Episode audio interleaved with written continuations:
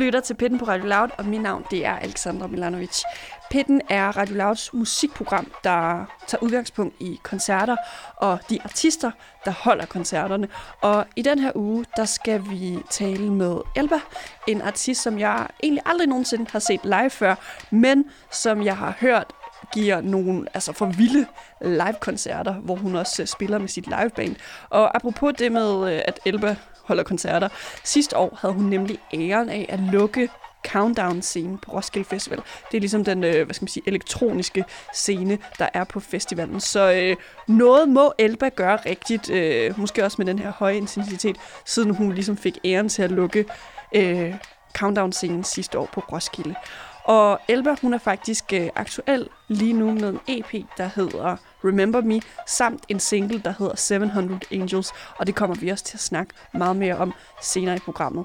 Men det er altså ikke kun Elba, jeg kommer til at snakke med i dette program. Jeg kommer faktisk også til at tale med danske Ares, som faktisk øh, var mig op for Elbe.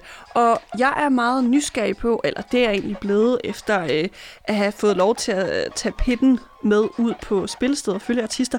Jeg er blevet meget nysgerrig på, altså Hvordan, hvordan altså, kommer det ligesom til med øh, øh, et, et, et act, der ligesom skal varme op for en anden artist? Altså, hvad, hvad er det, de ligger i setlisten? Hvordan kommunikerer de med publikum?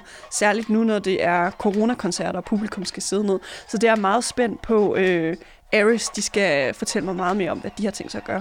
Øh, og Aris øh, bag den her due, Electropop due, øh, der finder vi Line og Louise, og de er lige nu aktuelle med singlen Heaven.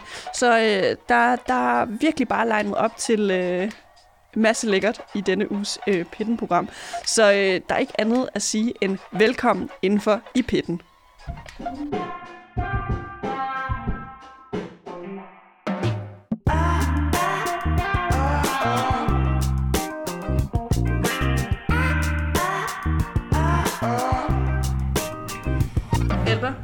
vi er nu øh, backstage her på Richter, og det er der Ja. god grund til, fordi du skal spille her i aften. Det skal jeg.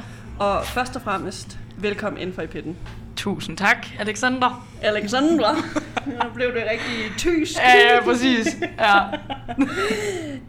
I den her uge i programmet, der skal vi egentlig øh, bag om din øh, koncertscene, kulisse, eller hvad man skal kalde det, Ja. og virkelig øh, nørde det her øh, Elba Live maskinerum. Ja. Og øh, inden vi kommer alt for godt i gang med det, så skal vi lige lære dig at kende først. Yeah. Og hvad er det, vi plejer at gøre her på programmet? Det gør vi ved, at øh, vi lige skal høre, hvem du er som koncertgænger. Ja, Fordi vi kan ikke have noget koncertprogram her, uden at vide, hvem artisten er som koncertgænger. helt klart. Det giver så, mening. så nu øh, sparker jeg lige en øh, metaforisk øh, bold over til øh, din øh, ende af bordet her, for at spørge dig, Elba. Hvilken live performer er den bedste i dine øjne? Altså, jeg har, øh, jeg har nogle stykker, jeg synes er rigtig, rigtig gode live performere. Øhm, jeg kan huske en af de sådan, øh, en af de vildeste oplevelser, jeg har haft øh, med en kunstner, øh, der performede live. Det var øh, øh, jeg er på Thy, hvor at, øh, hvor at Alive Festival er ligesom sådan en, øh, en stor del af det at være Thybo. Altså, det er virkelig en fed festival, øh, som, som er i Tisted i Thy der. Øh, og der så jeg Mø for første gang øh, i 2013.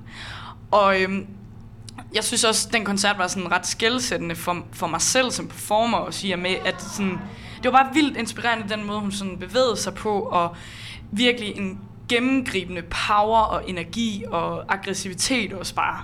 Så det, var, det er virkelig sådan en af de største højdepunkter.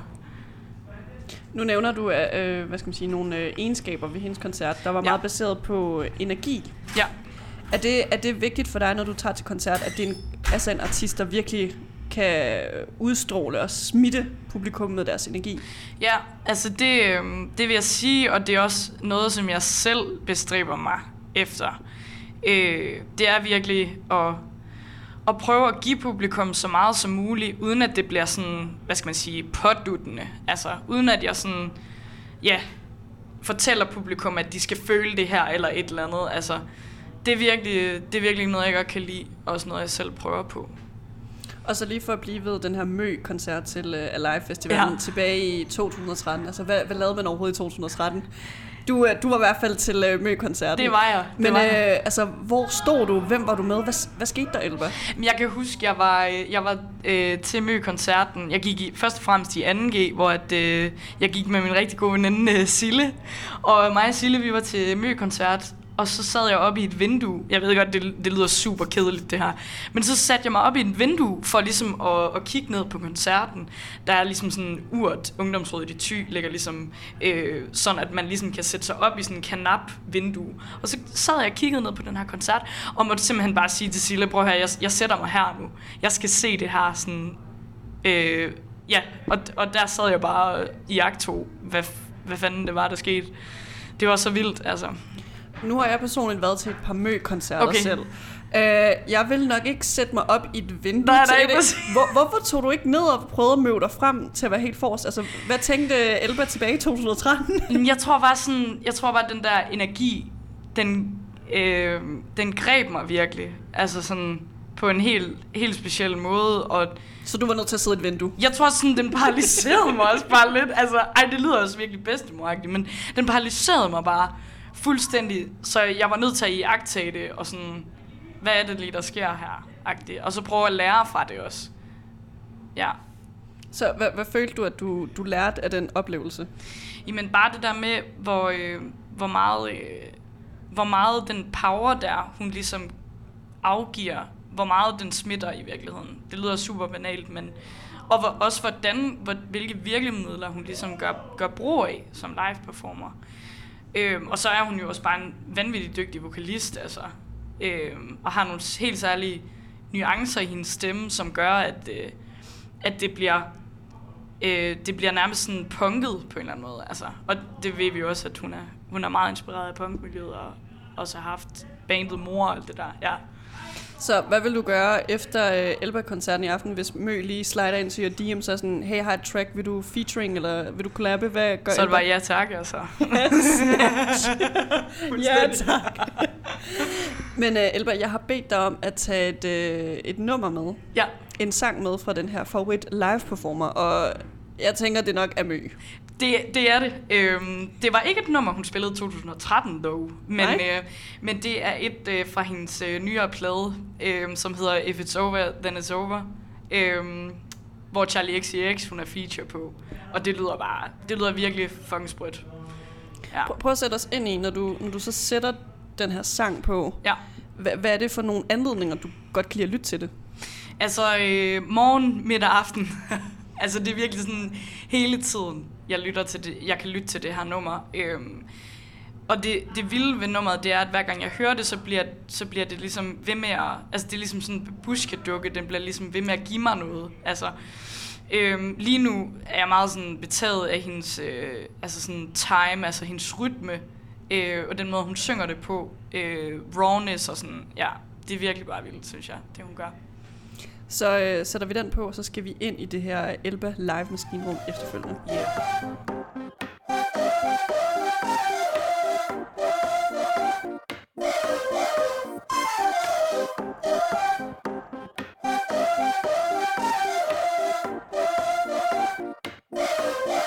Finally coming down off of all that hype. Got a fresh new side now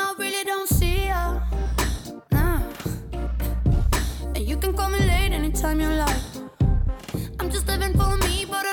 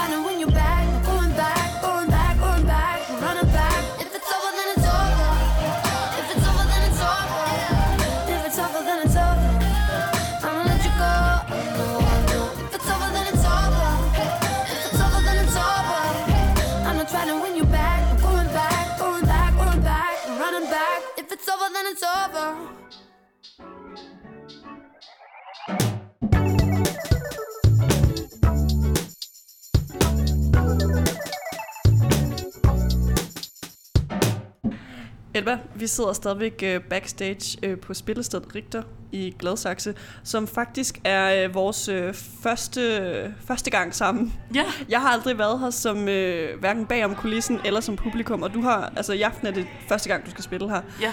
Hvad, hvad er fornemmelsen lige nu, sådan, du skal på om ikke så længe igen?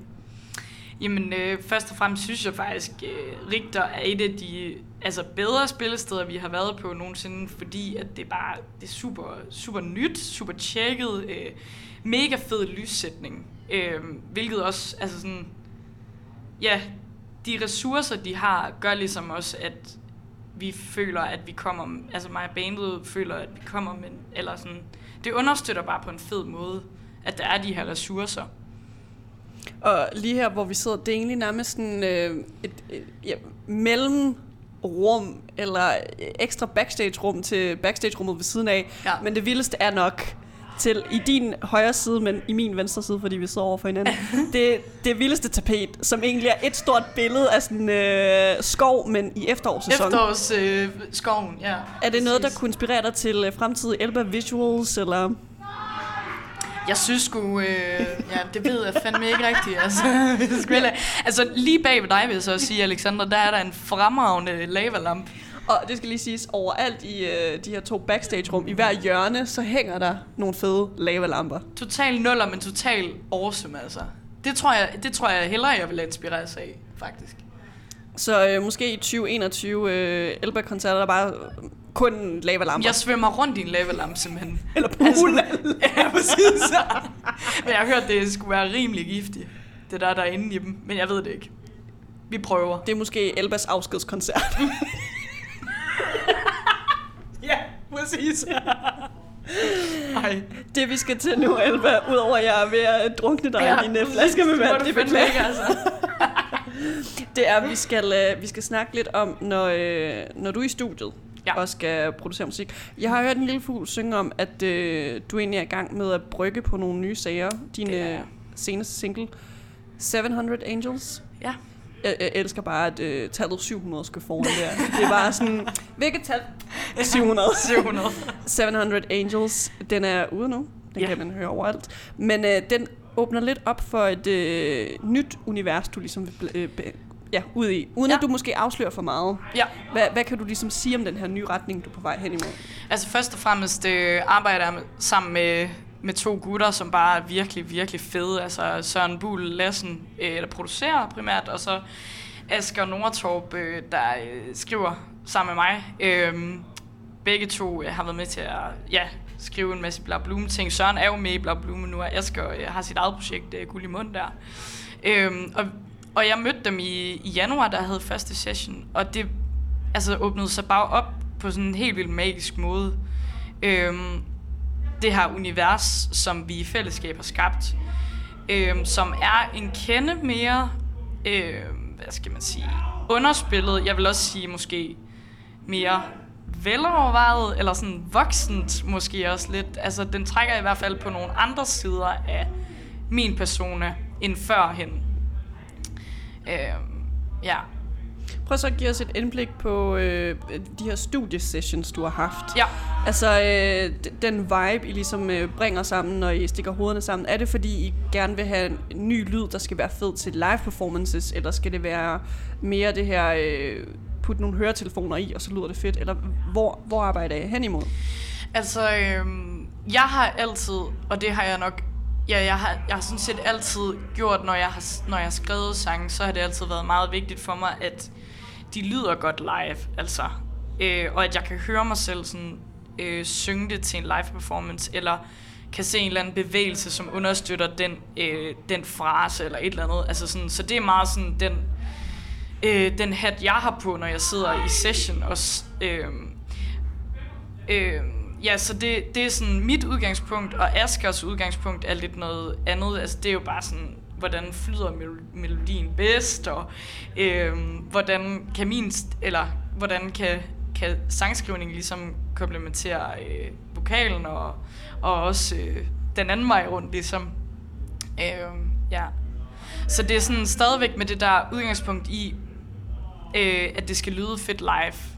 I hvert fald. Nu tabte jeg tråden, altså nu snakkede jeg mig selv ned. Jeg, jeg, vil have, jeg vil have stoppet dig, hvis det ikke gav mening. Okay, hvis du godt nok. snakkede med en pandekageopskrift. Ej, øh, ja, men det var lige før, at jeg selv synes, jeg gjorde det. Det er fordi, du bliver ved med at kigge på det her øh, Ja, efterårstapet. det, det, det, det sådan distraherer mig. nu går vi i skoven, og det er Ja. efterår. Hold kæft, mand. Ej. Men Elba, med, ja. øh, uden ligesom at uncover too much of what Ja. you're doing right now, Yes. det her nye materiale, I brygger på, Ja. hvad, hvad mener du på nuværende tidspunkt, at det kan give dig øh, altså til, det, øh, til live, når du skal optræde live? Hvad, hvad mener du, det vil kunne?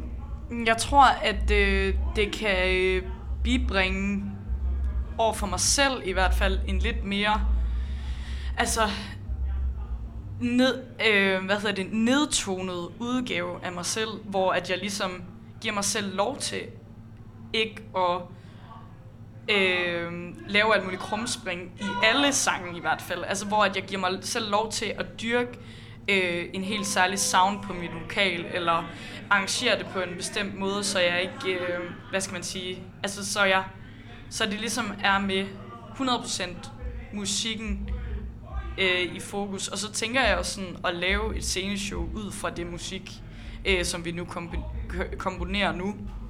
Øh, som giver mig friheden til at også nogle gange bare sådan fokusere fuldstændig foran mikrofonstativet eller et eller andet.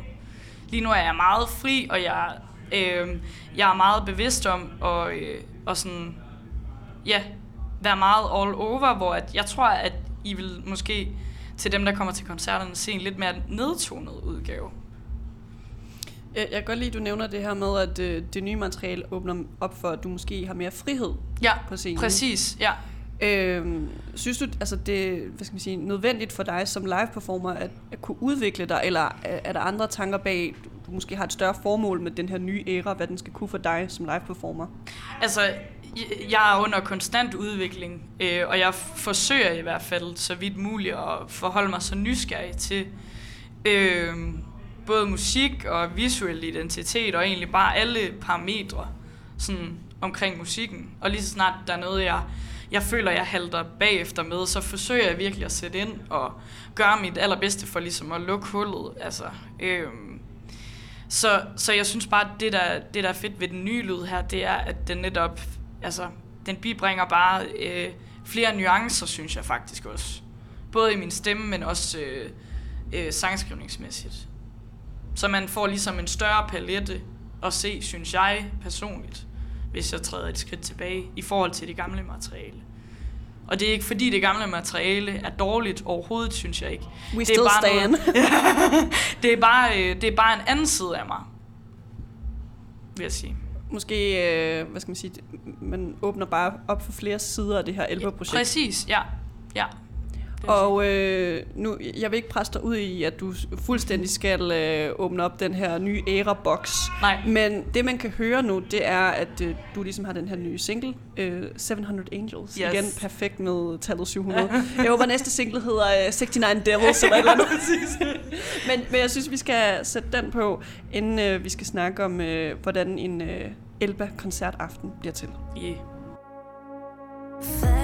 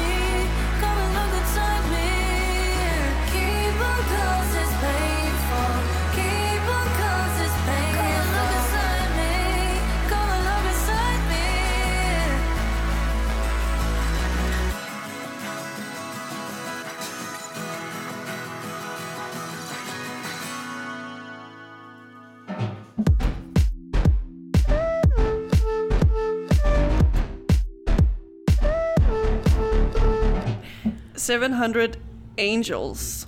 Det var det, vi fik her i Pinden på Radio Loud, og det er fordi Elba, du er den fornemme gæst i programmet, og øh, vi har vi er godt, et godt stykke ind i programmet nu. Vi har snakket om, hvem du er som koncertgænger, og nu har vi været øh, forbi, hvad skal man sige, øh, det, det nye materiale, der kommer fra Elba-projektet. Og Ja. man fik lige her en smagsprøve med 700 Angels.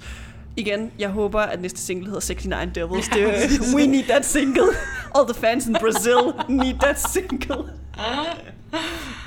Men øh, det, vi skal snakke om nu, det er, øh, hvordan på normalvis bliver en øh, Elba-koncert til. Så øh, nu følger jeg dig her på øh, Richter Spillested i Gladsaxe. Jeg har været til øh, lidt af lydprøven. Ja. Jeg har mødt dit band, og vi har været lidt øh, backstage og hyggesnak og spist noget aftensmad også nu. Ja. Men øh, hvad vil du sige opskriften er til den her Elba-koncertaften? Altså, øh, først og fremmest sådan, når jeg, når jeg forsøger at lave koncertoplevelsen, eller sådan kreere den, så er det jo selvfølgelig det der med at bygge en ganske udmærket setlist op. Altså, Det er øh, vigtigt. det synes jeg er ret vigtigt, altså at bygge op og bygge ned øh, på de rigtige tidspunkter. Og så hvis vi finder ud af noget, altså ud af, at der er noget, der ikke fungerer så godt, så er det jo også bare det der med at rette til og alt sådan noget. Og så har vi Lysmand med i aften, Emil Boost også, som, som jo også gør en, enormt meget, fordi ja, det gør bare noget, at det visuelle underbygger musikken, altså. Øhm, ja, så det er egentlig sådan i grove træk, det der kommer til at ske. Så en god setliste og en øh, god lyd, øh, ikke lyd, lysperson, Yes. der, der har været til. Men det, det fungerer også godt, hvis lyden er god til din koncert. Ja, ja, og det... Øh, ja, hashtag øh, Taylor Sound. Altså, vi har en fremragende øh, lydmand med. Det har vi. David øh, Taylor. Ja, så det er meget vigtigt. Det er det. Nu er det jo en øh, siddende coronakoncert, mm. Og der er lige skimtet ud øh, med afstanden mellem scenekanten og de første borer. Ja. Der er lidt langt Ja, det imellem. er der.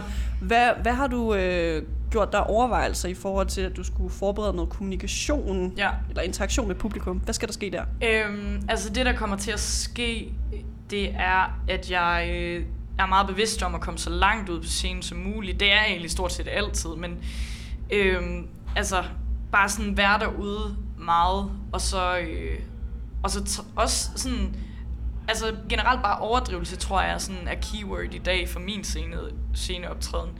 Øh, sådan træk mig så langt, træk mig langt tilbage, træk mig langt frem, og kom godt rundt, og det er en mega fed scene, der er god plads også, og sådan. Så ja, Ja, for nu kommer vi tilbage til, at det er vores øh, begge tos første gang her Præcis, på øh, ja. Richter spille, Spillested.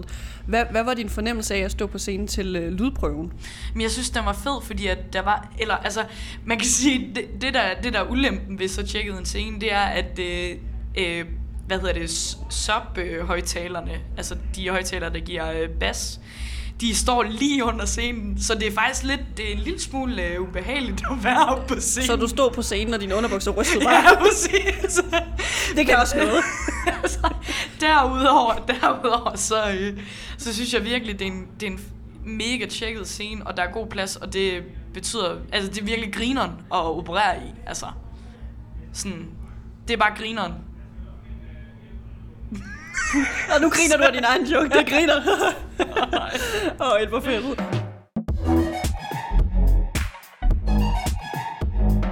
Men jeg har øh, set en lille video på YouTube, Ja, hvor, øh, hvor du snakker om øh, din Roskilde-koncert sidste år. ja, Du øh, havde æren af at øh, lukke Countdown-scenen, Ja. og hvis man ikke har været på Roskilde før, så er det jo, hvad skal man sige, den elektroniske scene i opvarmningsdagene. Så Ja. det er egentlig en ret stor ting, mm. når man er øh, upcoming artist i, Ja. i Danmark. Men øhm, den koncert, ja. hvor meget kan du huske den? Altså, øh, jeg kan huske øh, min manager Magnus der, han sagde, nyd det, nyd det, nyd det, nyd det. Altså, øh, men, og det, det er så lettere sagt end gjort, fordi at det er så vild en oplevelse, og så overvældende en oplevelse, at jeg nærmest kun kan huske øh, fragmenter af den. Øh, heldigvis har vi optaget den, så jeg kan sidde og se det. men, altså, men det er virkelig så overvældende en oplevelse. Øh, så altså ikke så forfærdeligt meget i fragmenter. For, for at give øh, kontekst nærmest en, øh, parallelt med dig, Elba. Jeg var Ja. også på Roskilde sidste år. Ja. Men øh, jeg var desværre ikke kende at se din koncert, for jeg stod ved Rising, Ja. som er i vestsiden af Roskilde Festival, for at se den lukning. Yes. Det norske band Bren. Bren? Ja, ja. De spillede, og det var fucking vildt. Men Ja. jeg husker også den aften i fragmenter, fordi jeg simpelthen var så stiv. Okay. Ja, det, det er sådan øh, lidt anderledes begrundelse end din. Ja, men men nu, husker, nu siger du, at du ligesom husker fragmenter af den. Ja. Men måske det vigtigste, det var, at der ikke var corona på det tidspunkt. Ja. Det vil sige, at øh, du kunne øh, hoppe og danse, Ja. og publikum de stod ligesom op foran dig. Ja. Øh, det her med, du også siger i den video, vi snakker om, som mm. Ligger på YouTube, at du, det er virkelig vigtigt for dig, når folk kommer og ser dig live, at de ligesom kan fornemme ellen, altså dit, dit borgerlige navn. Det, Ja. det er ikke kun personaen Elba, men at de skal kunne mærke dig. Ja. Ja. De skal kunne mærke øh, bevægelserne hos danseren. De skal mærke bandet. Mm. Er det stadigvæk vigtigt nu, hvor du skal spille en coronakoncert, eller hvordan? enormt meget. Altså, øh, fordi at altså Elbe-projektet er så, eller sådan, altså, det er, det er så gennemsyret mig, det projekt. Altså, det er, sgu, det er ikke bare en eller anden persona, jeg, jeg, jeg tager på. Det er virkelig bare mig. Altså, så det er, jo, det er jo enormt meget, eller det er enormt vigtigt øh, for mig, at folk også kan mærke mig i det, selvfølgelig. Altså, og det kom, jeg føler også, det kommer relativt naturligt. Altså, øh, ja, så det er meget vigtigt for mig. Og nu, nu kan jeg egentlig skrive under på, hvis lytteren sidder og tænker sådan, jeg er ikke helt overbevist. Altså, nu har vi været sammen i et par timer, og jeg kan skrive under på, Ellen, at øh, du er rimelig meget ægte, og det ikke er sådan en eller anden persona, du fy- fyrer op for. Real. You real. og, og du gagger på din vand, når jeg Ja, siger præcis. jokes. Ej, fuck, man. Ja. Men øh, der er en lille anekdote til den her øh, Roskilde-koncert. fordi udover at det er vildt nok i sig selv, at du skulle lukke Countdown, Ja. Så var der et, øh, hvad skal man sige, uheld, eller mm, hvad, hvad man skal kalde det, inden du skulle på scenen. Ja, hvad, altså, hvad skete der backstage Det, der der? sker, det er, at vi først og fremmest er fuldstændig op at køre over, at vi skal om en time, altså to, klokken var 22, vi skulle spille klokken 23, klokken 22, helt op at køre. Øh, har lige lavet lydprøve, gået super godt, og så videre. Øhm, så skal vi, øh, så skal jeg bare lige på toilet, og så øh, har jeg sådan en, en sort buksedragt på, hvor at min øh, in-ear monitor så sidder ligesom i bæltet på min sorte buksedragt. Og in-ear monitors, det er ligesom, ja, det er ligesom nogen, man tager i øret, fordi så kan man, så kan man høre hele bandet og sig selv og sådan noget. Øhm, så går jeg på toilet, trækker buksedragten ned, og så hører jeg bare plump. Og så er det ligesom de her in-ear monitors, der er i toilettet. Du tabte simpelthen noget der. Jeg tabte simpelthen noget der, og de kan jo selvfølgelig, altså det er jo elektronik, så selvfølgelig kan de ikke tåle, øh, tåle vand. Så løber jeg ud til lydmand David der, Åh, David, min grædende selvfølgelig, min NES, de er i toilettet. Og der var en time til show snart, og så måtte David jo frem med hårtørre og så videre, men de stod simpelthen ikke til at redde. Og så måtte han ringe rundt til hele, alle teknikere på hele Roskilde, og fik heldigvis et nyt sæt øh, sådan lige 10 minutter i lukketid der, så Men du føler ikke, at det påvirkede dig? Altså, Jo. Du så op og optræde? fuldstændig. Hvad- hvad ej, altså, ej, da jeg gik ind på scenen, så var, så var, så var alt ligesom øh, i den fineste orden igen, eller så var, så var hovedet ligesom tømt. Men altså, sådan op til, det er jo bare en enorm stressfaktor, når man føler jo, Altså, jeg følte i hvert fald, at det var et af de vigtigste shows i mit liv, og det er det jo, det var det jo måske øh, også et eller andet sted, og så laver jeg den der. Men jeg synes, det er rimelig classic mig også, altså. Hvorfor? Jamen, jeg er bare pisseklodset, altså. Det er jeg virkelig. Det er virkelig... Jeg synes, mens vi har tilbragt tiden sammen her i aften, der har du ikke været særlig klodset. Jeg er faldet, jeg er faldet over to øh, mine tasker, øh, faktisk. så det, Det, skal du gøre fremover, når jeg har tændt mikrofonen. Ja. Jeg tror slet ikke, du har lagt mærke til det, men det har jeg altså været. Det har jeg altså været. Nu fra den her ikoniske øh, lukning af Countdown-scenen, som du øh, havde hovedrollen af mm. sidste år. Kan du huske et bestemt nummer fra dit eget repertoire, hvor du bare kunne mærke, det er her koncerten piker? Det var faktisk et nummer, som, øh, som jeg havde hastet lidt med at skrive op til, fordi at jeg fandt ud af sådan... Øh, vi fik vores Roskilde Booking i januar, og vi skulle så spille der i slut juni, start juli der øh, på Roskilde. Og så øh, gik hele, hele foråret ligesom med at kreere den her øh, optimale setlist og sådan noget. Så fandt jeg ud af, at altså, at mit, mit sæt manglede simpelthen en ballade, så jeg hastede sådan lidt med at skrive den her ballade. Øhm, og, øh, og følte sådan måske lidt, at det var sådan et lidt jappet nummer. Men så da jeg stod deroppe, så tog hele Roskilde, eller øh, alle fra publikum tog ligesom deres øh, telefoner op, hvor de tændte lommelygten, og så stod der.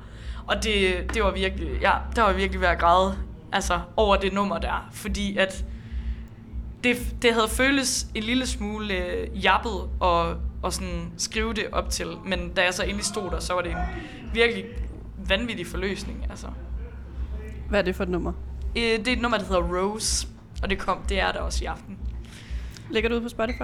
Nej, det gør det ikke. Hvornår kommer ud på Spotify? Det kan faktisk godt det ved jeg ikke helt endnu. Nej, okay. Hvis du har lyst, så kan du godt øh, smide den ind i programmet, hvis det er. Okay, Hvis du føler dig komfortabel med det. helt klart. Ellers skal vi også vinde en anden sang. Jeg tror, vi vælger en anden sang, måske. Nå, men det- Fordi den er ikke særlig færdig. Okay. det er bare sådan en chopped and screwed sang. Men øh, en sang, vi skal sætte på nu, Elba. Ja, Måske en, der er ude, og som fungerede godt til Roskilde-sættet. Ja. Hvad var det for en sang?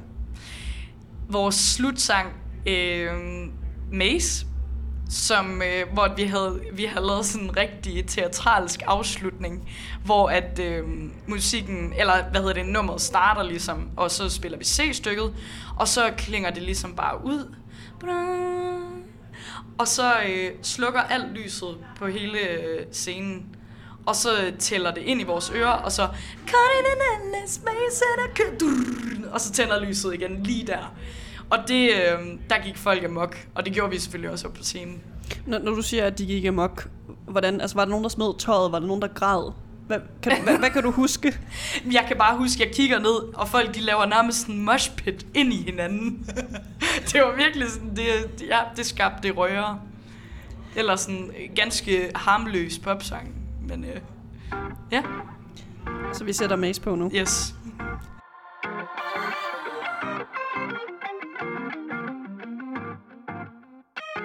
Feeling like a prisoner, stuck in a daydream. Gotta find my way around it, cause this can't keep happening. Ever since the day you walked in, you turned my whole world around. You fucked it up and tore me down. And what I'm mad with is that I'm left with these voices in the back of my mind telling me to burn the house down, house down, telling me to throw it all away. Show me how to make the noise fade away. Caught in endless maze and I can't see my father exit sign. Trapped in a weightless state of mind and I can't seem to get out. Voices in the back of my mind telling me to burn the house down, house down. There are echoes in the back of my mind telling me to burn the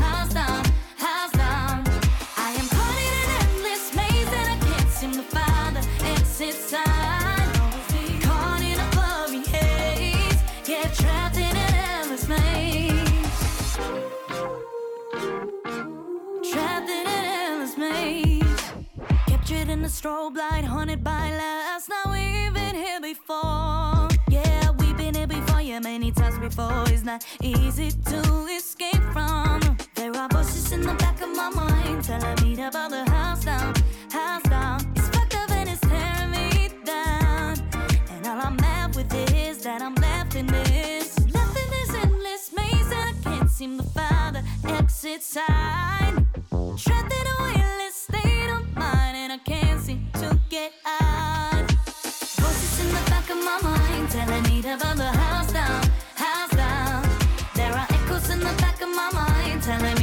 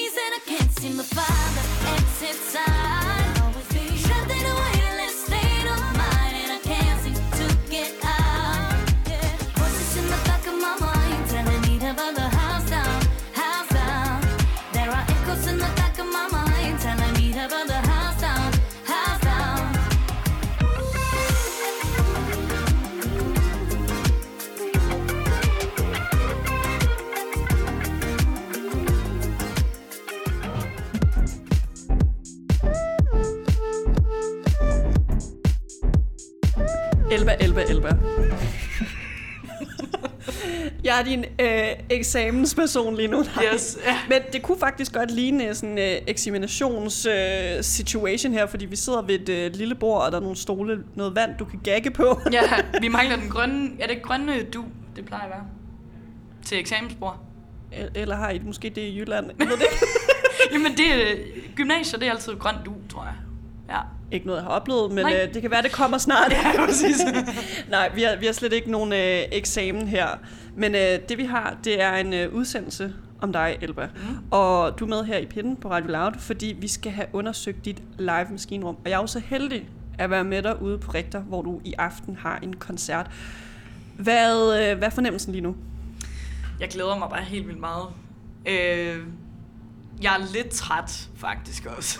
altså, Træt af jeg, det hele? Ja, nej, jeg glæder mig bare. Jeg tror, jeg, jeg tror i dag, jeg har sådan glædet mig så meget, at jeg har kørt mig selv træt. Så jeg skal lige have noget, øh, have noget kaffe på et tidspunkt. Eller nogle Red Bulls? Ja, nå ja. Ikke sponsored, ikke sponsored. Ja, men stemningen er ufattelig god. Det er dejligt at sidde her og snakke med dig. Åh, oh, hvor du hyggelig.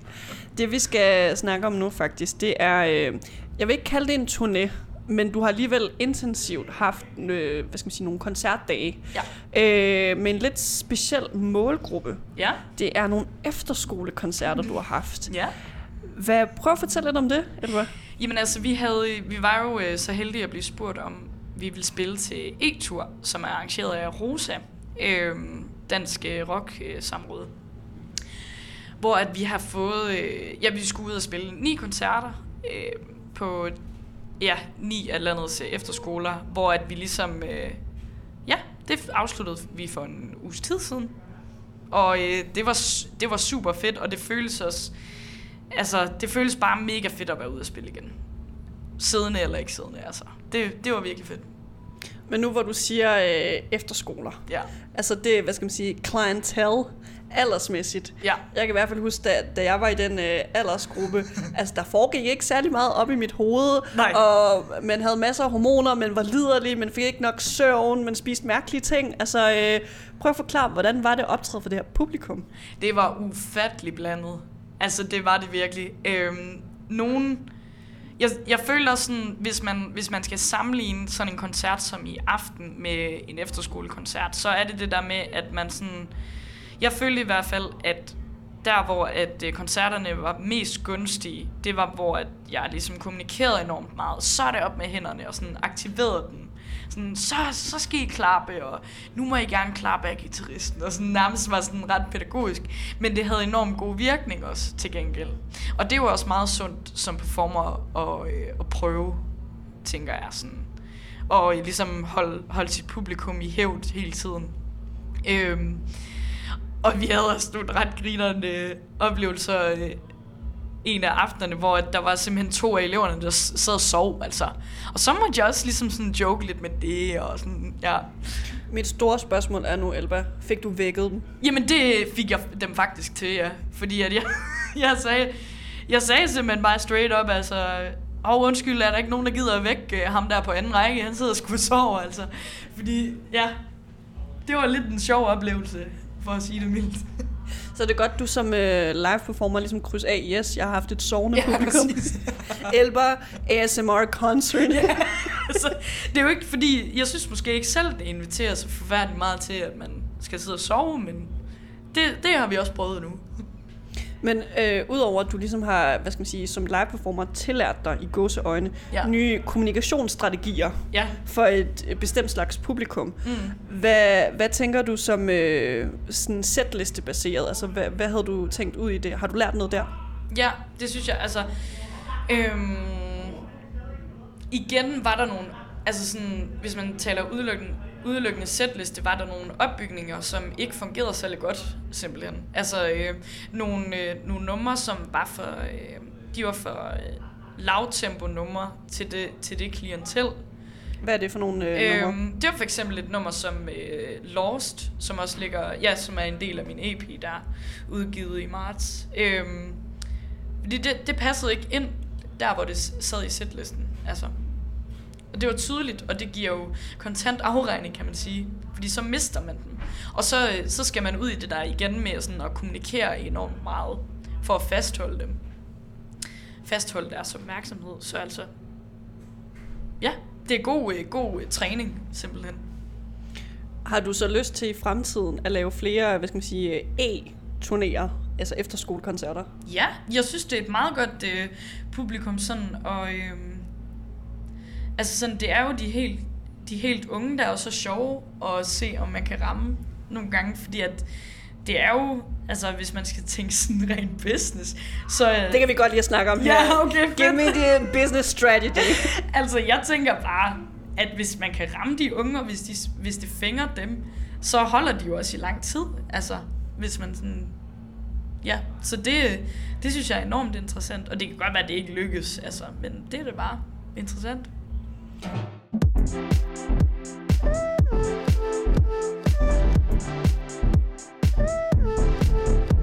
Og nu sidder vi jo stadigvæk på Richter Ja. i Gladsaxe spillestedet, Ja. hvor du skal spille i aften. Og der kommer jo selvfølgelig et øh, publikum. Ja. Og øh, til din musik er der jo også nogle, hvad skal man sige, lyttere, fans, folk. Folk har nogle, øh, hvad skal man sige, forskellige opfattelser af, hvad de gerne vil kalde deres godsånd klientel. Ja, ja. Men øh, altså, i dine ord, altså, hvem er de her Elba-fans? Mm, altså, det er mest... Øh, det er sådan centrerer sig lidt, kan jeg se, øh, øh, om folk på min egen alder. Altså øh, meget den samme type som mig. Altså også, øh, ja, både kvinder og mænd egentlig, men sådan, det centrerer sig meget sådan mellem 20 og 35 eller sådan. Ja. Og altså, nu hvor det egentlig er en aldersgruppe, der er meget lige dig, Ja. føler du dig meget komfortabel i at have den målgruppe, end hvis det var, lad os sige, øh, 50-årige mænd, der var øh, Elba, Elba. Ja, det synes jeg, ja. Fordi at man kan sige, allerede kommunikationsmæssigt er der et eller andet fælles fodslag, og det er vel også, jeg går ud fra, at øh, det er også de samme referencer, vi har lyttet til. Så jeg føler også sådan, at, at der, ja, referencemæssigt forstår vi ligesom hinanden på et, ja, på et grundlæggende plan. Men altså, de 50-årige mænd, de er sgu også velkomne, altså.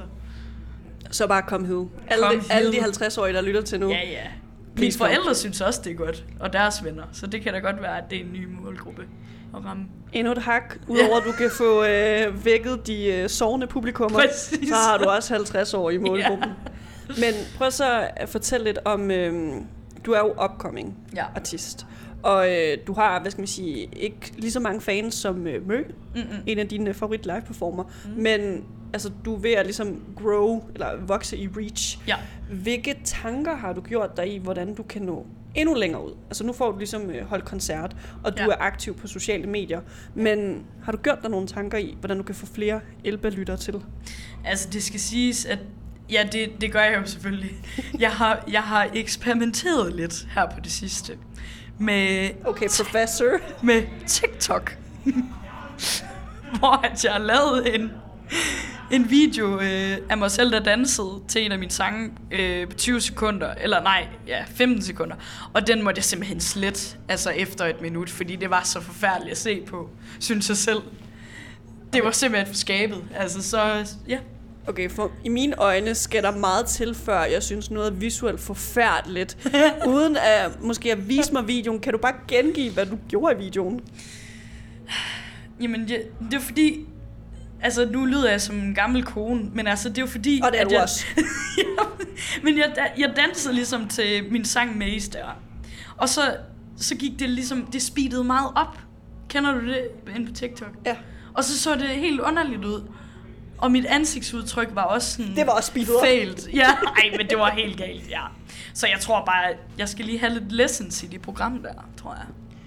Og det, det er sjovt, du nævner det her med øh, TikTok, fordi øh, jeg føler, når jeg spørger mine gæster her Ja. i pitten, så er det egentlig en, en øh, platform eller en strategi, som virkelig deler vandene. Ja. Sidste uge snakkede jeg med Høger, og de er, øh, hvad er de sådan, 19, 20, 21 år gamle. Ja.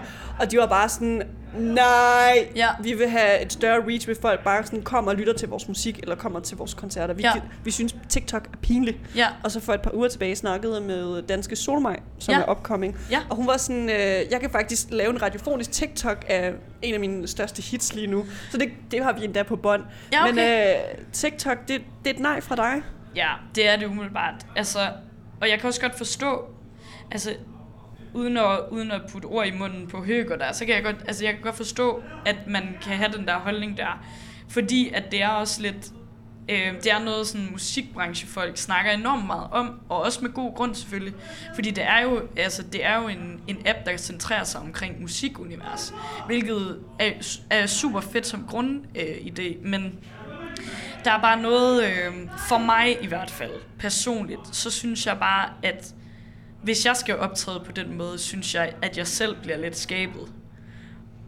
Og det kan jeg, jeg, kan ikke, jeg kan simpelthen ikke se på mig selv på den måde. Så jeg vil hellere koncentrere mig om de fede ting, jeg har lavet her i gang. Som for eksempel, altså noget af det, som jeg for eksempel øh, gør meget i, det er at lave akustiske versioner af nogle af mine sange, for at give sangene øh, et nyt liv for det første, men også en, en tyngde og en dybde på og, en anden måde. Ja. Og hvis man vil se dem, så ligger de jo på dine sociale medier. Det gør de nemlig. Ja. Og prøv lige at fortælle, du siger, de ligesom giver dig øh, dybder ja. til det her Elbe-projekt. Ja. Men kunne man måske også argumentere for, at de på en eller anden måde kan fungere som en, ligesom, en lille bonus-treat til dine ja. fans? Ja, i allerhøjeste grad. Og det er også det, det, det er tiltænkt som, kan man sige. Ja. Føler du, at du kan, du kan udvide med nogle andre ting? Altså nu har du øh, det akustiske, som jeg synes egentlig, det er et format, der fungerer ret godt til øh, dit projekt. Mm. Det, det føles ikke øh, hvad skal man sige, presseret. Det er meget naturligt, og det giver, som du også siger, en ja. dybde. Er, er der nogle øh, andre ting? Altså, skal du begynde at lave Elba Vlogs live fra Esbjerg? Eller? Live fra... Jeg står på havnen. Live fra havnen. oh, der har vi ja, live fra havnen, men du sidder i stuen. ja. Ja, det er et godt spørgsmål. Det er det. Altså, jeg kunne jo godt tænke mig at... Øh, altså, jeg kunne faktisk godt tænke mig at blive fucking god til at danse en gang om mange år. Om mange år, så når du er 80, så Ja, når jeg kan er 80, så skal jeg lige fyre op for lidt. Ej, men sådan en koreograferet danse, det kunne jeg faktisk godt. Så det kan være, at jeg skal lave et andet. Grineren med det. Ja, men ikke på TikTok. Men ikke på TikTok. Jo, det kan være, det er indgangsvinkelen simpelthen til det. Jeg skal bare ikke selv lave dem, tror jeg ikke. Men man kan vel ikke have en TikTok, hvor man ikke selv er repræsenteret? Det kan jeg prøve at finde ud af. Det, det er et nyt format, du skaber. Elba Official, så er det bare børn, der danser. Ja, præcis. ja, nå, det må jeg lige undersøge.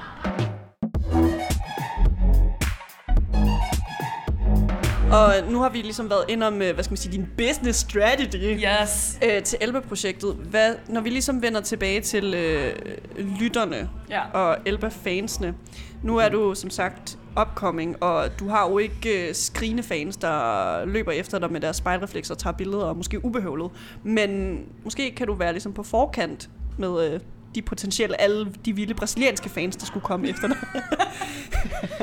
Men hvis du havde nogle øh, gode råd til dem, altså hvordan skal folk opføre sig over for dig i det her artist-fan-setting? Jamen, bare, bare stille, stille og roligt. Altså, øh, jeg vil, jeg, jeg, jeg ved ikke, jeg, jeg tror, jeg vil have lidt svært ved, hvis folk de sådan tilbedte mig alt for meget. Altså, jeg vil bare, bare approache stille og roligt. Fordi det er sådan, jeg er. Lidt. Har, har du nogle, øh, hvad skal, altså, har du oplevet noget vildt med dine øh, fans op til nu?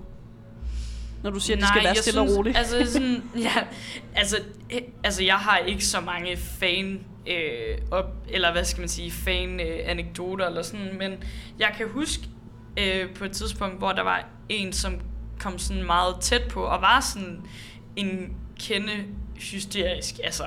Øh, hvad hvor, skal det betyde? Jamen sådan meget en, øh, sådan, oh my god, yeah, du You came sådan, to Brazil! Ja, sådan, sådan helt op, altså sådan helt op i hovedet. Og det tror jeg bare, jeg, det tror jeg bare, jeg, jeg har lidt svært ved sådan noget. Altså, ja. Så man må godt være stille og rolig, i hvert fald. Og hvis det skal være måske lidt mere øh, gejlet eller hysterisk, så måske en DM, så er det ikke sådan helt up front. nej, nej, præcis. og så ikke for mange udopstegn. Ej, det er fint. Det er fint. Altså, ja. Har du noget øh, på falderæbet, du godt vil sige til øh, hvad skal man sige, gamle Elba-fans som nye? Det kan være dem, der sidder og lytter med til øh, denne episode, og de tænker, jeg skal ind i det her Elba-univers. Har du ligesom et budskab til dem?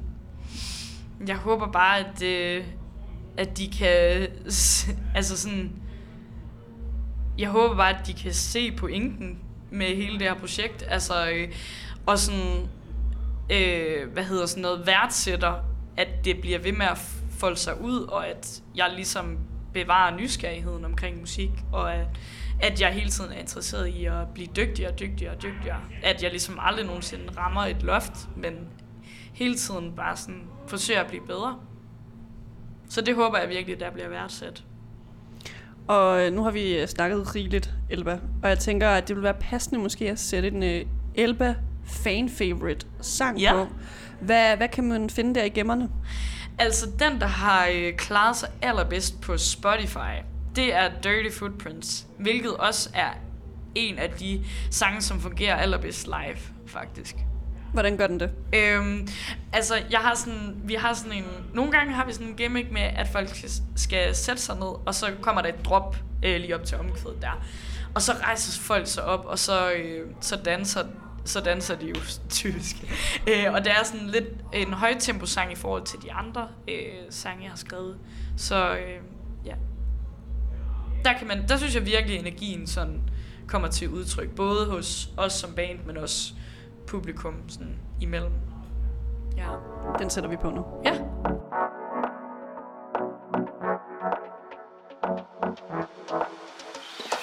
Used to be so put together. You enter the room. I look like a fool.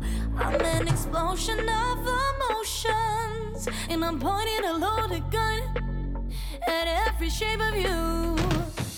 You, you, At me like I'm some kind of loser. Yeah. You, you, you. I'm keeping me in a stress position. And you make me go crazy,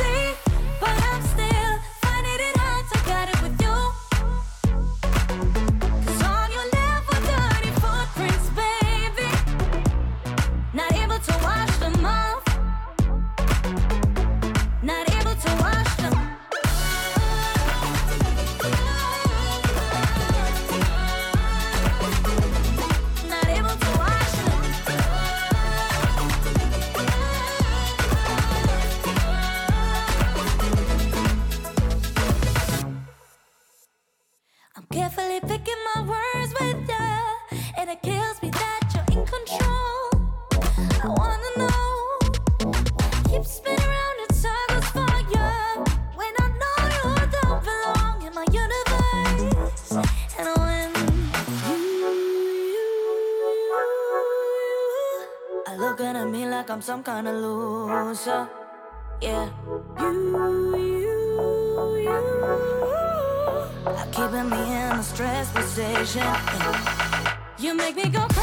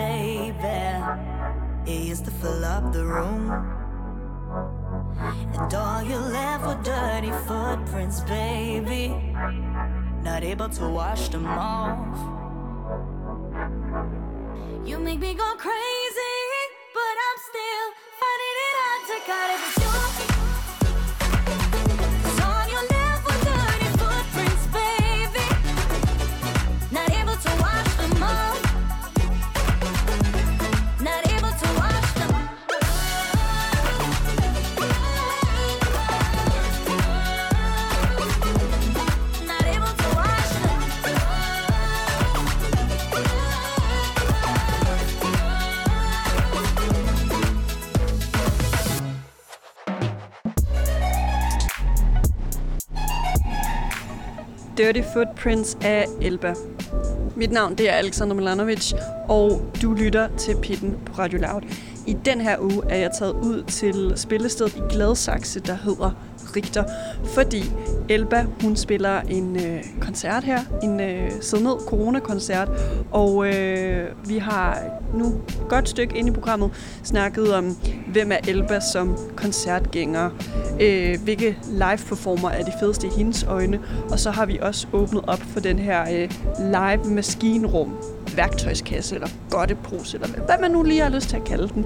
Og øh, inden Elba hun skal på scenen, jamen så klart, så er der jo også et, øh, et opvarmningsband. Og i aften så er øh, danske Aris booket ind til at øh, varme det siddende publikum godt op, inden Elba skal indtage scenen.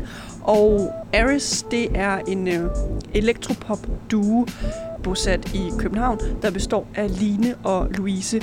Og jeg har i dagens program egentlig valgt at øh, lige hive dem til side, lige hive dem backstage, øh, inden de går på scenen. Fordi jeg har egentlig, øh, ja, de sidste mange gange, jeg, jeg har lavet det her øh, program, Pitten her på Radio Loud, jeg har tænkt meget på, altså, øh, nu særligt med corona, altså hvad, hvad er det et øh, øh, hvad skal man sige, opvarmningsakt? Hvad er det, de, de tænker ud i, når de skal forberede? Øh, øh, for det første at åbne op for en anden artist.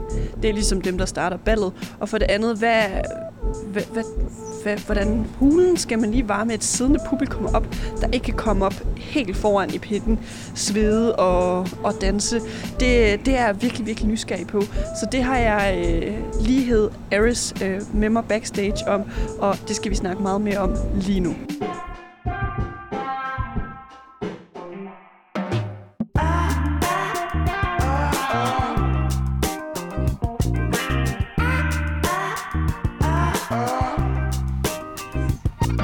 Sidder øh, backstage i et, øh, jeg vil sige, det er lidt øh, spøjst rum i mine øjne, fordi til venstre for mig er der en øh, væg, hvor det er egentlig et billede, der er et stort tapet, meget efterårsagtigt, passende til den sæson, vi er i nu. Øh, den gruppe, eller du, øh, jeg sidder foran nu, det er jer, Ares. Velkommen indenfor i pitten. Tak skal du have. Tak. Og jeg håber, jeg udtaler rigtigt, fordi det, det lyder sådan lidt fransk. Det kunne udtales på mange forskellige måder. Ja.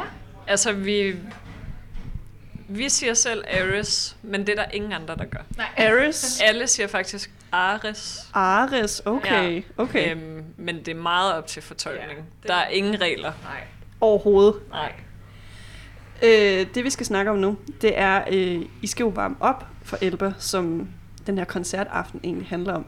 Men øh, inden vi skal snakke om øh, jer, og hvordan I ligesom har tænkt jer at varme op til aften, skal vi lige høre, hvem er de bedste live-performer i jeres øjne? Uh, det er så svært. Altså, men det er også, tror også, når man går så til så mange koncerter, som ligner jeg, så kan man slet ikke holde styr på det til sidst. Altså sådan, øh, så altså, jeg kan trække en, en frem. Tre, ja. ja. jeg kan trække en frem som den seneste, jeg har været helt altså, benået over, som var øh, øh, Nave i Vega, som var fuldstændig fantastisk. Og hun synger jo bare vanvittigt, og det var bare, ja, vildt. Altså. Og hvis det er en dansker, Mø. Ja. Anywhere, anytime. Ja. ja. Hvorfor? Hun er vild. Ja, hun er bare så fed. der, hun, hun kan bare noget helt unikt, altså på en scene, som man bare ikke har set andre kan. Altså, hun er både hamrende, charmerende og nede på jorden, og vanvittigt dygtig, og ja, hun kan bare det hele. Altså, nu nævner I jo, hvad skal man sige, nogle forskellige artister.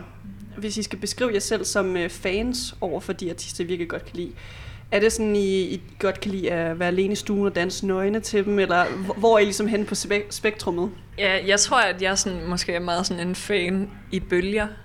altså, der, øh, der, der enten hører det konstant og hele tiden, eller også så bare hører noget andet konstant og hele tiden. Så det er meget sådan, hvis, hvis nogen udgiver en plade, så hører jeg den, og jeg hører den hele tiden, lige meget hvor jeg skal høre den, lige meget hvad jeg laver.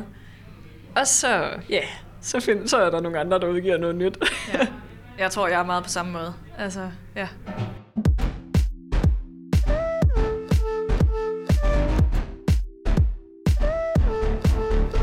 Og grunden til, at jeg har taget jer til side nu, det er, at I, hvad skal man sige, I har æren af at åbne ballet i aften her på øh, Richter.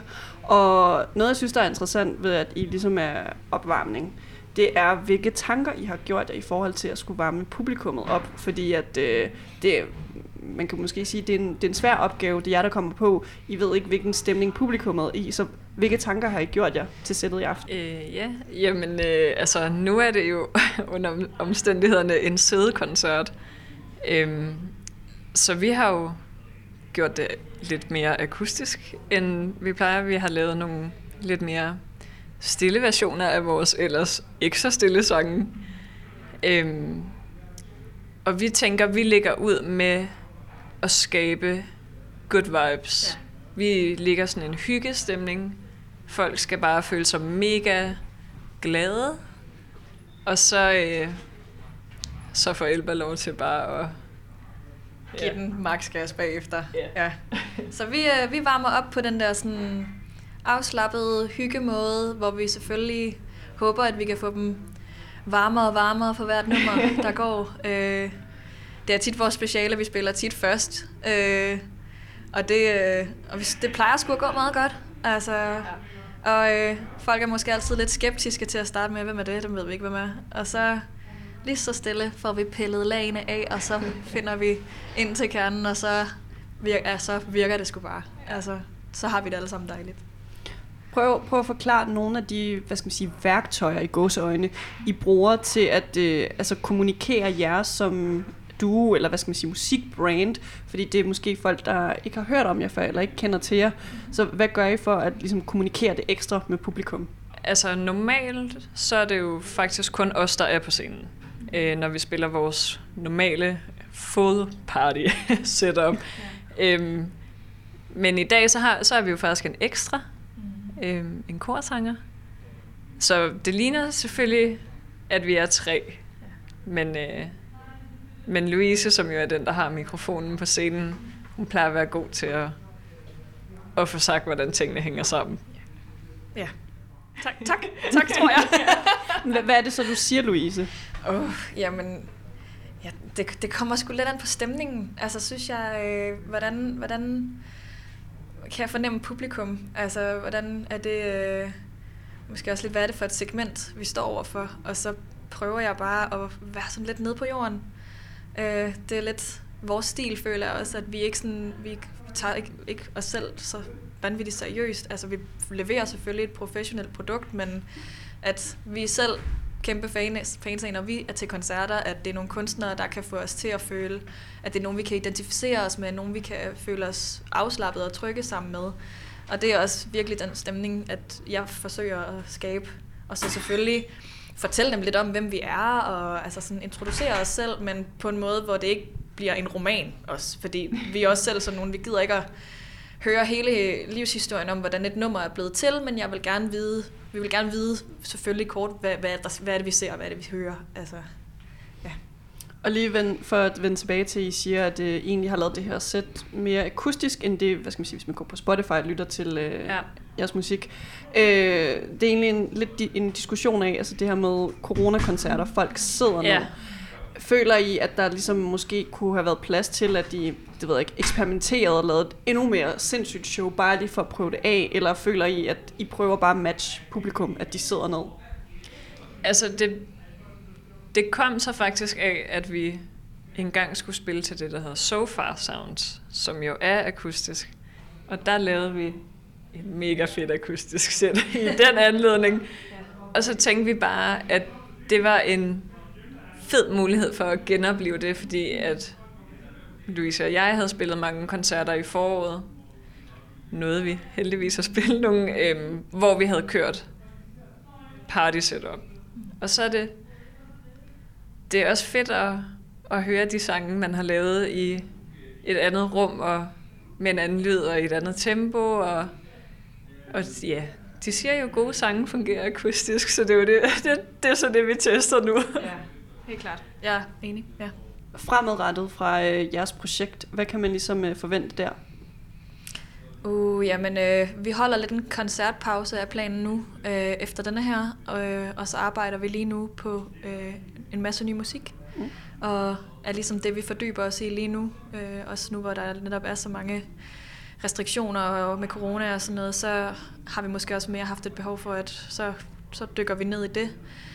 Øhm, ja, og prøver en masse nye ting af. Øh, det er meget vigtigt for os også at sådan hele tiden skrive nyt og opfinde nyt og genopfinde os selv og ja, bare fortsætte med det. Og det, det hygger vi os sindssygt meget med. Ja. Så nye udgivelser forhåbentlig snart. Det kan lytterne så glæde sig til. Ja. Og I skal jo øh, på scenen og meget, meget snart og have jeres øh, opvarmningssæt her på Richter. Aris, tusind tak, for I har været med i pitten. Tak fordi vi måtte. Og inden vi bevæger os over til Elbas live-koncert her i pitten, der sætter vi øh, Aris' seneste single på, Heaven. Take one good look at where we're standing right now. Say one last word before you take my hand and we jump out. I close my eyes, cause with you here it has to work out. Leave it all behind. All these things you say to me make it feel like it's meant to be.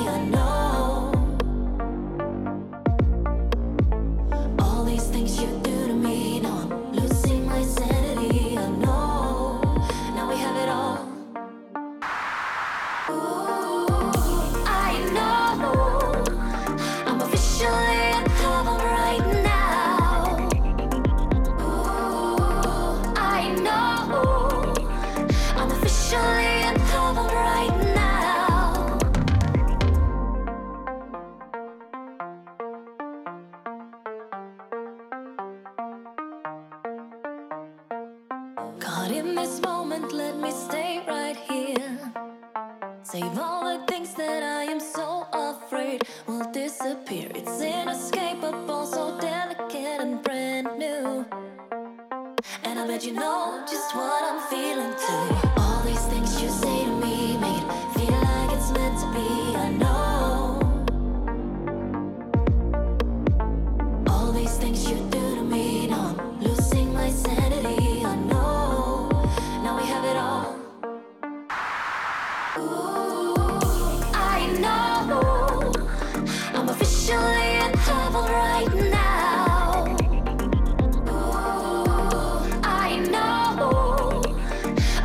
I'm officially in heaven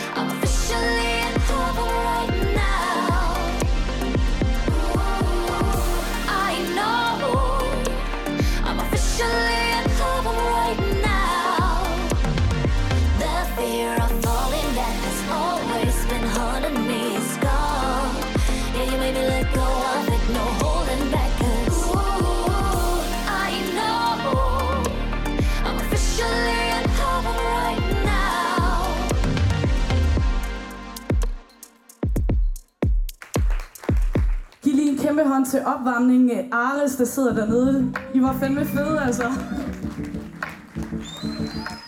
Tusind, tusind tak. Skal I have, Victor? Vi har glædet os enormt meget til at spille her i aften. Giv lige op for mit fantastiske band. Hey! Mathias på guitar. Aske på bass og keys. Og Jacob på drums. Først og fremmest, det er virkelig dejligt at se jer alle sammen. Det er vores første headliner-koncert øh, på spillestedet, der har kunne lade sig gøre. Så det er virkelig, virkelig dejligt. Så øh, giv lige det en hånd, eller hvad man skal sige. De næste to sange, vi gerne vil spille, det er fra min EP fra i marts, der hedder Remember Me. Og det første nummer hedder When You're Not Here, det næste hedder Remember Me. Det kommer her. Tusind, tusind tak skal I have. Det var alt for os. David Taylor på lyd. Emil Bus på lys. Jakob, Aske, Mathias, Elba, tusind tak.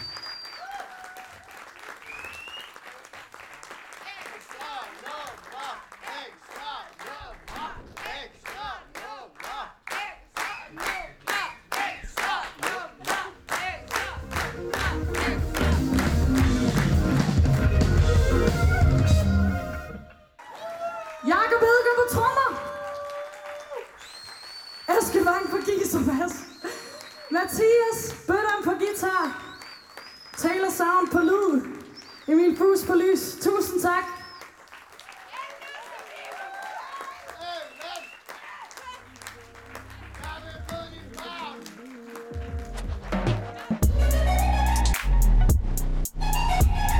Det er en øh, meget smilende og meget glad Elba, jeg sidder øh, foran lige nu. Du har jo, øh, du altså seriøst lige trådt af scenen. Ja. Hvordan, øh, hvordan er følelsen i maven? Først og fremmest så sveder jeg rimelig meget. Jeg har det rimelig varmt. Øhm, men altså, den er virkelig... Åh, oh, nej. Hvad hedder det? Vi skal lige... Nå, ja. Der kommer en hel masse fans nu. Det, det er helt Brasilien, der faktisk er troppet op her ved døren. Nej, jeg, jeg spurgte dig lige om, øh, du er lige kommet af scenen. Du har lige optrådt på Ja. Richter her i Gladsaxe. Ja. Og hvordan har du det lige nu? Jeg har det rigtig godt. Jeg synes, jeg synes virkelig, det var fedt at spille for, øh, altså på et, på et rigtigt spillested, først og fremmest. Og jeg har det rigtig varmt lige nu, så det må, det må betyde, at det er gået godt. Det er jo det. Og øh, jeg har lige nogle øh, kommentarer. Øh, fordi jeg sad jo på publikums side. ja.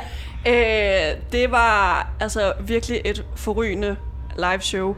Og lige inden vi tændte mikrofonerne, så stak jeg lige hovedet inde ved backstage-rummet ved siden af, hvor vi sidder med det her øh, billede øh, tapet. Ja, ja. Øh, og stak hovedet ind til dine bandmedlemmer også, og sagde sådan, at det var, altså det var froderen, det er bare guf for ørerne, og I skal virkelig have en tusind tak for en del af den danske øh, live-scene.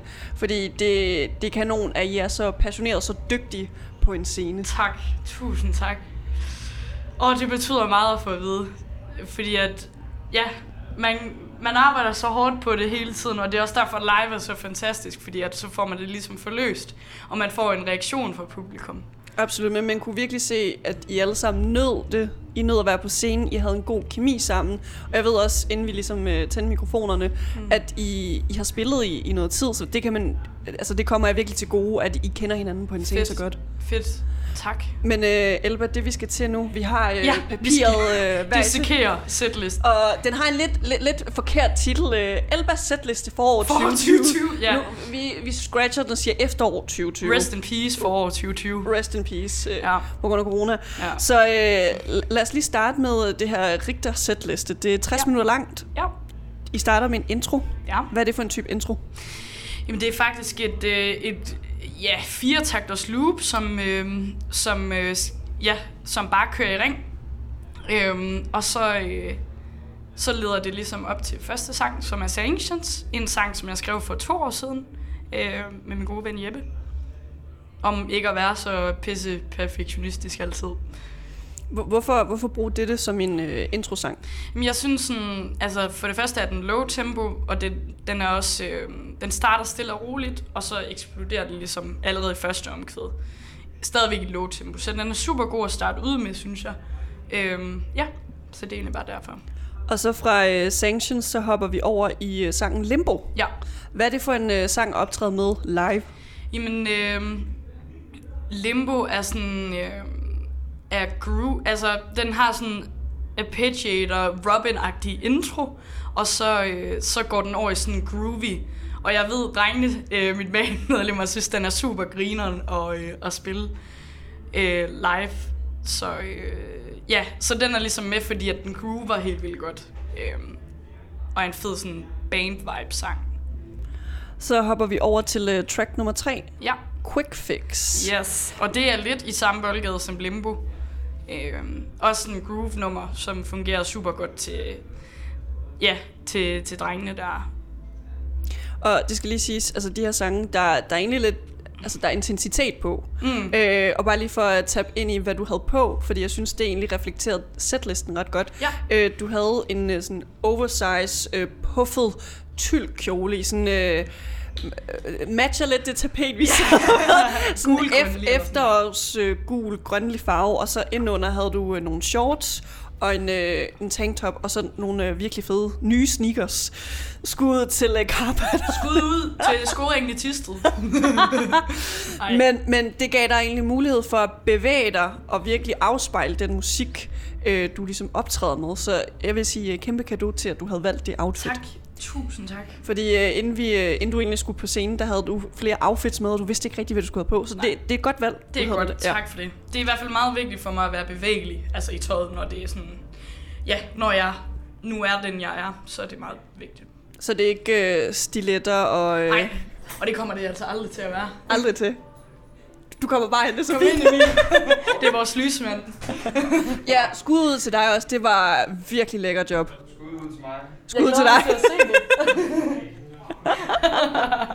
Så fra Poisonous, der hopper vi over til Rose. Ja. En sang, der ikke er ude nogen steder endnu. Nej, endnu. det er det. Det kan være, den kommer. Jeg synes, at den sang, nu, nu, kan, nu kan jeg jo ikke høre den nogen steder, som i en, hvad skal man sige, studio-version. Nej. Men det lyder virkelig godt live. Fedt. Tak for det. Hvor- Hvorfor øh, have den med, selvom den ikke er færdig? Øhm, jamen altså, jeg synes bare, at sangskrivningsmæssigt synes jeg, at den har bare sådan, altså nogle, nogle rigtig fine melodier, synes jeg. Øh, og sådan fungerer super godt øh, som den her ballade i sættet. Der er nogle, altså, nogle stykker øh, af balladekarakterer, men jeg synes, at den er rigtig fed at spille, og så fungerer den godt til ligesom at igen øh, affødte den der snak med, at vi, øh, altså, at det skulle være lidt nogle andre nuancer, man så af mig. Øh, det skal det selvfølgelig også i en setliste, så ja, det er der. Så kommer der et lille hak ind i uh, setlisten her. Mm-hmm. Uh, der er sådan en pil, og så står der Speak om EP. Yes. Hvorfor vil du snakke om EP'en der? Jamen, øh, det er bare vigtigt lige at øh, henvende sig lidt med noget speak til sit publikum, synes jeg. Altså sådan at være, altså vise, øh, vise dem, at man at de ikke bare bliver lavet en koncert på. Altså vise dem, at What's det up, Denver? Ja, what's up, Denver? Rockfest. Nej, men altså, men det er bare vigtigt at vise dem, at man, man er der for deres skyld, altså. Så, Så efter Speaket, ja. der går du over til uh, en sang. Hvad kan du læse på setlisten? Hvilken sang er det? Uh, When You're Not Here, uh, hedder Forkortet den, til den er for, Jo, Win, den er forkortet, ja. Det, ja. Hvor, hvorfor øh, have den sang lige efter et Speak?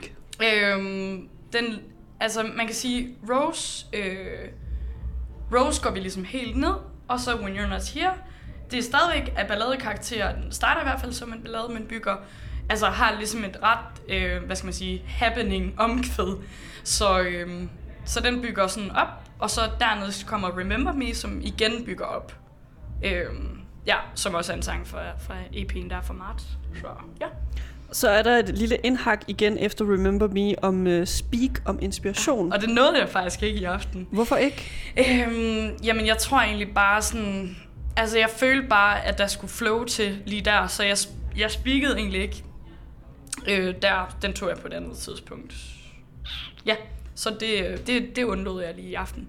Sådan er det jo også lidt nogle gange. Man, man kunne i hvert fald ikke fornemme på hverken dig eller, eller bandet, at sådan, hov, skulle der ikke være et speak? Nå, men nu spiller vi. Hvad? Altså, det, det hele var ligesom velkoordineret, selvom at der var en spontanitet i Ja. sættet i aften. Ja, og det er jo, det er jo grineren, fordi at det er jo super, øh, hvad hedder det, øh, hvad hedder sådan noget, koreograferet, eller sådan korrigeret, øh, i og med, at vi spiller med backtracks også øh, live. Så, øh, så, så der er ikke sådan plads til de helt vilde overraskelser. Dog har vi lagt nogle pauser ind, ligesom, ja, ligesom vi taler om nu, så der ligesom er plads til spontaniteten inden for rammen der, selvfølgelig. Så der kommer ikke lige nu det her speak om inspiration, som setlisten, vi har på papir her, lover. Nej. Men vi går over til sangen Antidote. Yes. Hvad er det for en type sang at spille live? Mm, Antidote har sådan lidt samme karakter som Remember Me, øhm, bare at Antidote er sådan dyb bas, og så er det faktisk den første sang, jeg udgav og skrev også. Øhm, så det, øh, det er igen sådan ret meget over i 80'er land, ligesom Remember Me også er. Så ja. Nu nævner du, at det er din øh, første single, ja. Du ligesom var ude med. Hvorfor kommer den midt i sættet? Altså, hvorfor ikke åbne for eksempel setlisten med Øhm, startsangen på fordi karrieren? den er, for, øh, den er for eksplosiv at åbne et sæt med.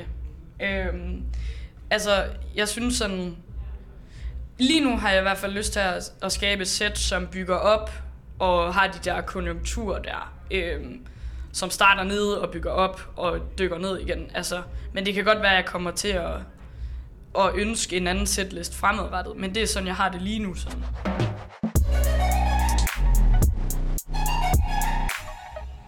Og fra øh, Antidote, så kan jeg se her på øh, setlisten i papir, at øh, der står One for the Crew. Ja, yeah. Det er også en, en af mine yndlingssange at spille, og det var faktisk højdepunktet i dag. Hvorfor? Øhm, fordi den, den handler egentlig om sådan en relation, der er gået i tu, øhm, og så at man ligesom slutlinjen hedder, øhm, hedder øh, øhm, and now I'll get back to my crew. Altså nu, nu det, det, det er slut med dig nu, nu, nu skal jeg bag, tilbage til mine venner og ligesom søge komfort, eller ja. Men i aften, der kom den til at handle øh, om noget helt andet for mig. Øh, og det er jo også det fede med sangen, sådan at man sådan kan gen, gen øh, hvad skal man sige, gentænke dem selv, så de kan komme til at passe ind i det liv, man, man har den dag på en eller anden måde. Altså nu siger du, at sangen fik en anden betydning Ja. i aften, da du spillede. Ja. Altså, hvilken anden betydning? Jamen, altså, jeg har sådan nogle, nogle øh, familiære relationer, som, hvor der er sket noget meget voldsomt øh, for nylig. Øh, og så var det bare, det var bare sådan meget, det passede bare enormt meget ind i den øh, sammenhæng, øh, uden at sådan, jeg give for mange detaljer, men ja, det kom bare til at betyde noget andet for mig i aften. Og, Og- det er smukt, synes jeg. Og, altså, du har, du har det fint med, at det, det fik en anden betydning i aften, eller hvordan? Ja, ja, fordi, eller altså, mere end fint. Altså, jeg har det nærmest sådan, hvad skal man sige, ter, altså sådan, det er nærmest sådan terapeutisk at spille den gennem med de briller, med det slør på, på en eller anden måde. Så ja, det var meget godt. Så efter One for the Crew, som i aften fik en øh, anden betydning for dig, Ja. så er der din øh, seneste single, øh, metallet 700, som Ja. godt lide, 700 Angels. Hvordan var den at spille live? Den var virkelig fed. Øh, at spille live, øh, der er virkelig, øh, altså det er også det fede ved at spille med drengene, øh, Mathias, Jakob og Aske der, øh, det er, at de sådan, de tolker bare vildt meget på det, øh, og det synes jeg bare er mega fedt, og det er derfor, jeg spiller med dem, fordi at de ikke bare spiller det, som, som Søren har produceret, de, de tolker rent faktisk på det. Og øh, jeg er glad for, at du egentlig nævner det, fordi at, øh, det her er faktisk min første Elba-koncert. Ja, øh, som vi også tidligere i programmet snakkede om, Ja. at jeg var fuld i vest på Roskilde Festival Nå, sidste ja, år. no, ja, sorry, ja, det har vi jo Øh, snakket om. Ja, så øh, udover det her min første gang på Richter, så er det også første gang, jeg ser dig live. Mm. Og jeg er virkelig glad for, at du nævner det her med, at, at øh, du har et band, der er virkelig god til at fortolke dine sange, så. Ja. det nærmest får sit eget univers Ja. På live. Og det kunne man virkelig mærke i aften. Det, Fedt. det var virkelig godt, at man... Okay, du kan til enhver tid lytte til Elbas musik på Spotify, men når du er inde og ser en Elba-koncert, så er det ligesom en helt ny oplevelse, du Ja. får. Og det synes jeg er mega... Altså, det kan jeg også godt selv lide ved kunstnere. Sådan, for eksempel Robin på Roskilde i år på Orange var en, eller sidste år var det så, men var bare en enormt fed oplevelse i og med, at hun sådan... Hun lavede sådan en helt... Sorry, nu snakker jeg bare. Men hun lavede sådan en hel sektion i midten, hvor at med gamle numre, hvor hun ligesom øh, refortolkede dem ind i sådan et techno-univers. Ja, klubbet ja, version præcis. nærmest, ja. Og det var så fedt, synes jeg bare. Så øh, ja, så det, det, det bliver jeg så glad for at høre, du siger. På papiret står der, øh, der er et speak, men ikke om hvad. Øh, hvordan øh, fik du ligesom øh, det en undlod du også det speak? Eller Ja, det gjorde jeg. Ja. Jeg snakkede godt nok ikke særlig meget i aften. er det jeg- godt eller skidt? Men det synes jeg faktisk, altså personligt kunne jeg rigtig, altså kunne jeg rigtig godt lide det i aften, fordi at jeg synes, det handlede meget mere end musikken, i forhold til, at jeg skulle ligesom være den her performer øh, pauseklovens figur, altså. Det var bare vildt rart, synes jeg. Så kommer vi til øh, Lost. Ja. Bum. Vi er hen mod slutningen af setlisten nu. Lost, hvad gør den ved sættet? Øhm, Lost har lidt samme øh, funktion som, øh, som sådan et nummer som Antidote, øh, hvor man sådan, man, det er meget dyb, tung bas, og så kommer man sådan helt ned, slow bangen, øh, så det er sådan, ja. Og så derefter Dirty Footprint, som ligesom sådan, øh, skal agere i gåseøjne sidste nummer, som bygger op, og øh, så skal folk jo helst øh, råbe på ekstra nummer jo. Og det gjorde de også. Ja, det gjorde de. Det var mega fedt. Ja, Og øh, ekstra nummeret, ja. øh, der holder du dig også til den setliste, du ligesom har skrevet ned på papir. Maze. Ja. Hvorfor putte den til sidst? Øhm, fordi det er et... Øhm, altså, jamen jeg har, jeg har valgt, øh, jeg har valgt Maze, fordi at jeg synes, det er en altså, god sang at efterlade mit publikum med i, i i ørerne. Øh, fordi jeg synes, at den er, den er sådan tilpas øh, groovy og øh, omhandler et egentlig rimelig seriøst emne, men sat i en ramme, som er ret catchy. Og sådan, Det, det må man give dig. altså, synes jeg i hvert fald selv. Men ja, ja. Og Så, det er også på det tidspunkt i sættet, hvor øh, altså, da jeg kiggede rundt blandt publikum, mm. Altså, man, man kunne se på folk, de ærede sig over, men de kunne stå op og groove ja, netop til fedt. den her sang. Så der, der var lige ligesom Der med, lige- med numsesved rundt i øh, stolen. Nu sidder jeg også og gør det, jeg kan mærke, at jeg får nærmest forbrændinger på Ja. numsen. det, det var den fornemmelse, publikum havde. De fik ja. nærmest forbrændinger øh, i numsen. okay, ej, men det er godt at høre. Ja. Men øh, føler du, at du har lært noget af det her sæt i aften? Øhm, ja, altså man kan sige, jeg håber lidt, at, øh, at publikum i hvert fald øh, ikke synes, at jeg snakkede for lidt, eller sådan. Altså jeg håber virkelig, at...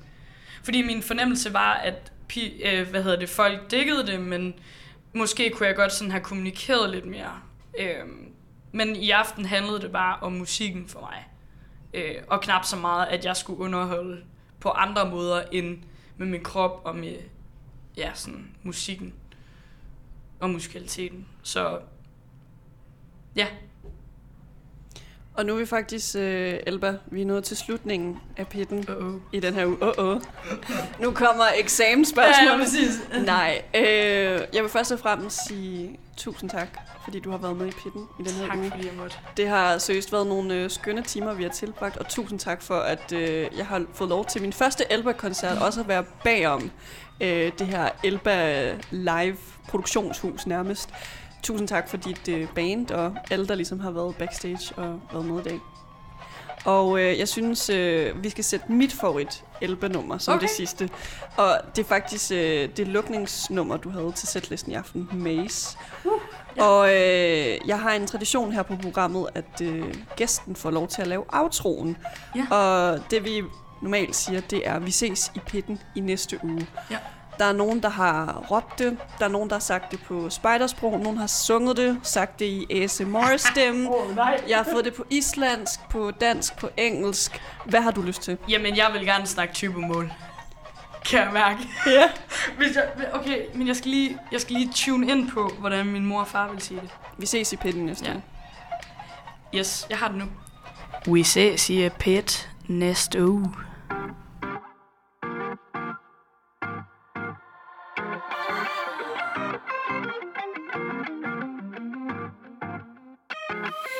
Like a prisoner, stuck in a daydream. Gotta find my way around it, cause this can't keep happening. Ever since the day you walked in, you turned my whole world around.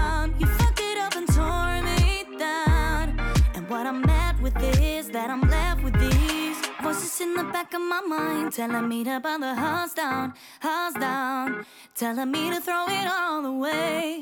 Show me how to make the noise fade away. Caught in an endless maze and I can't seem to find the exit sign.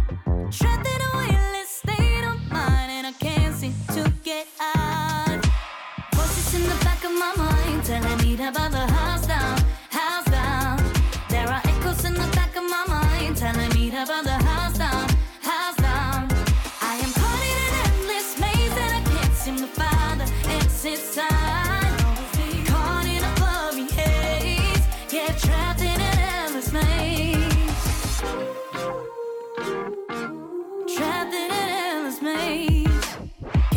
Strobe light, haunted by last. Now we've been here before. Yeah, we've been here before, yeah, many times before. It's not easy to escape from.